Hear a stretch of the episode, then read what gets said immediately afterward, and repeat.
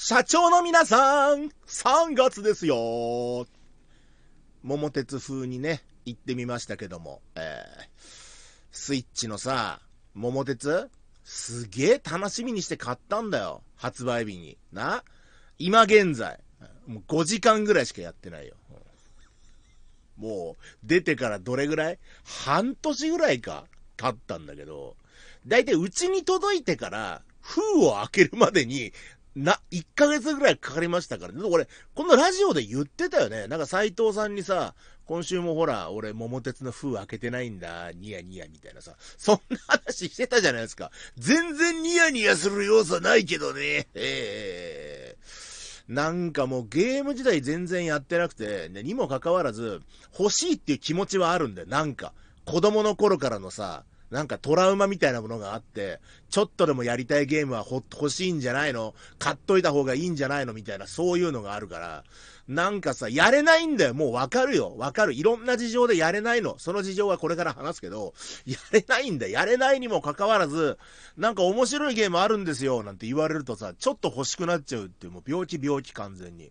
この間友達と久しぶりに飲み行って、えー、マリオカート。今、マリオカートが出てるから、マリオカート面白いよって話になりましてね、もうついうっかり買いそうになって、いやいやいやいやいやいやいやいやいや、まず桃鉄をもう少し遊んでからって、もう、お母さんのおこことみたいなこと思ったもんね。もうさ、新しいお菓子買ってよーって言っても、まだこないだの残ってるでしょ的な。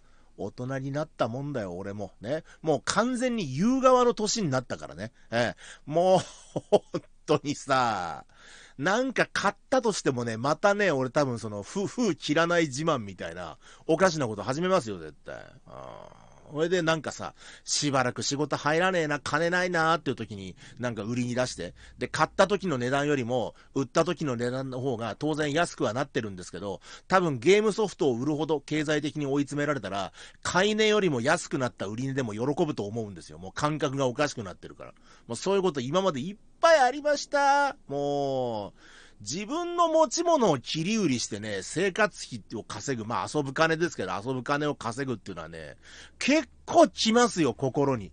ああ、惨めになるんだ。でも売れた時嬉しいんだよ。それは間違いなく。その感覚はおかしい。間違ってるんだけれども、嬉しいのは確か。うん。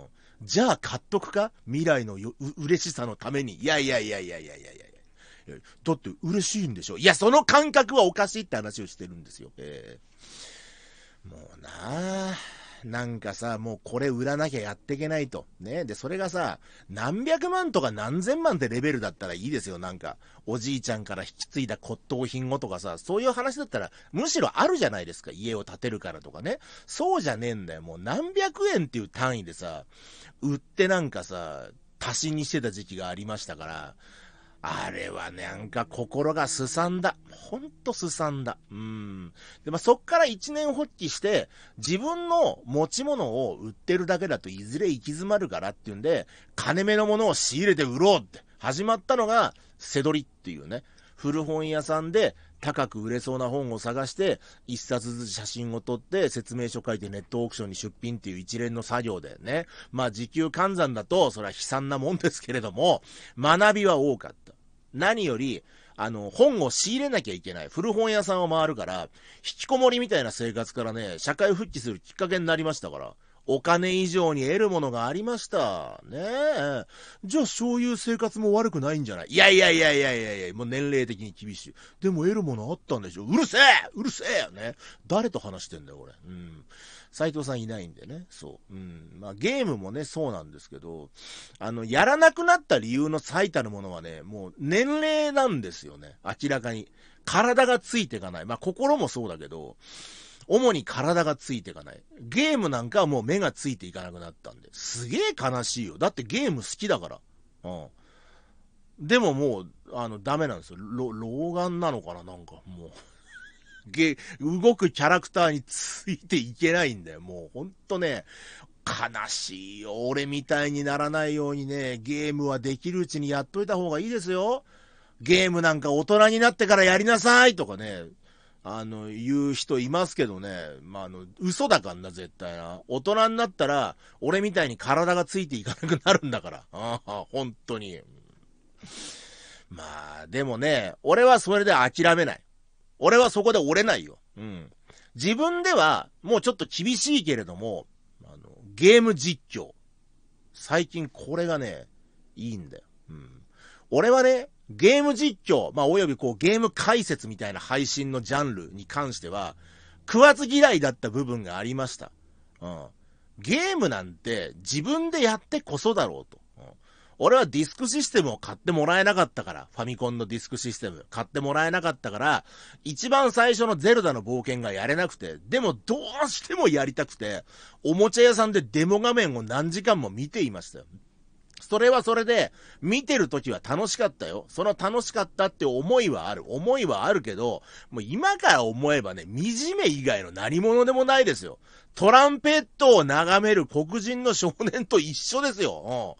うん、で、そのトランペットを眺める黒人の少年には、後ろから、坊や、トランペットが弾きたいの吹きたいのかいなんていう風に話しかけてくれる紳士がいましたけど、俺にはいなかったからね。坊や、ゼルダの冒険がやりたいのかいなんてさ、もう来たらさ、もう抱かれてもいいぜ、全然。でも、抱かれなかった。ね。あの、何言ってんの、俺。まあね、ちょっと自分ではゲームするのは難しいと、うん、なりまして。でも、ツイッターで、そのゲーム配信を切り取った、なんか広告の動画みたいのを見てたら、普通に面白くてさ、これいいなってなったんですよね。まあなんかそんなもんですよ。食わず嫌いって、今言うたら無知であるっていうことですからね。うん、食わず嫌いと無知は一緒ですよ。知った上で嫌いだったら、なんていうかこう、見るかよみたいに雑な言い切り方はしないですもん。そもそも語らないか、好き嫌いをどうしても言うんだったら、嫌いを言う前に好きを言うと思うんですよ。嫌うって好きよりエネルギーを使うから。うん、なんでね、まあ、ちょっと自分の、自分の無知を恥じつつ、マインクラフトの実況動画をね、最近見てるんですよね。で、iPhone 13 Pro にして、えー、まあまあいろいろあって iPhone 13 Pro 2代目なんですけどね、えー、去年の9月に出たやつなのに、もう2代目いいんだよ、忘れろね。あの、本体のスピーカーの音がすげえいいんですよ。今まで11でそれも本体のスピーカーの音悪いとは思わなかったよ。悪いとは思わなかった。スマホのスピーカーなんて小さいじゃないですか。ね。なんだけど、いや、圧倒的に良くなったね。正直音だけで言うんだったら、外部のスピーカー必要かっていうレベルでいいの？音質で言うんだったら。まあ、お、ボリュームはね、ボリュームはさすがにスピーカー小さいから限界ありますけど、でも一人で、そのスマホの画面を見ながら、スピーカーで聞く分には全然十分なレベル。うん。いや、すごい時代だな。俺ぐらいの世代でさ、男の人特にわかると思うんだけど、少なくても一回はね、オーディオに興味出ると思うんですよ。で、買うまで行かないまでも、パンフレットを見たりとか、電気屋さんで音聞いたりぐらいはするでしょ女の子もどうなのかなまあ男とはちょっとイメージ違うけども、まあ、ウォークマン買ったりとかさ、MD 欲しかったみたいのはあると思うんですよ。うん。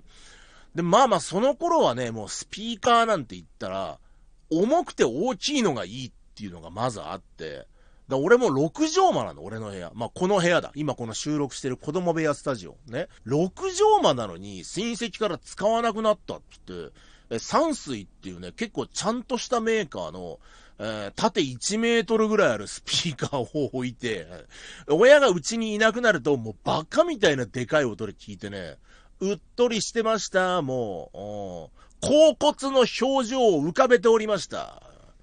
まあ、それが、まあ、その後小さくてもいい音のスピーカーが出てきて、パソコンで音楽が聴けるようになると、パソコンにつなげるいいスピーカーが出てきて、で、そうすると今度はそもそもパソコンから出てくる段階の音を良くしようっていうんで、サウンドカードを追加したりとか、まあ、いい音の追求っていうのは、まあ、予算的な制約はね、当然あるんですけど、やれる限りやってましたよ。うん、大した耳でもないくせにね、いい音を追求する俺かっこいいっていう状態でしたよ。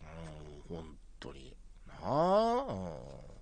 で、まあ MP3 でさ、聞くんだったら、基本的に MP3 の原理で言うと、いわゆる音楽 CD の音より、数段劣る音なはずなんですよ。まあ、だからこそデータが軽し、あの、軽くて、携帯しやすかったり、こう、配信に使いやすかったりっていうのはもちろんあるんだよ。あるんだけども、そこでも矛盾するようなんだけど、いい音っていう答えのない問題はずっとついてきたわけ。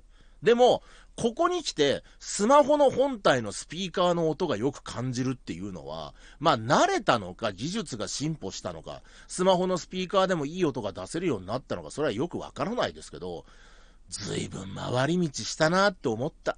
うん。